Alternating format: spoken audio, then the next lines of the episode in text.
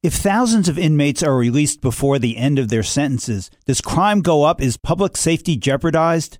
My name is Ramsey Clark, and this is the Civil Liberties Minute with ACLU attorney Bill Newman. Let's look at California, a state under court order to alleviate prison overcrowding by reducing the population to 137.5% of capacity. Really, 137.5% of capacity would be a big improvement. To meet that goal, California implemented a number of reforms. It classified six low level offenses, previously classified as felonies, as misdemeanors.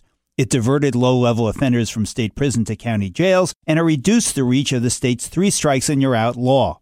Each time one of these reforms was implemented, some in law enforcement had a public relations freakout predicting an avalanche of crime.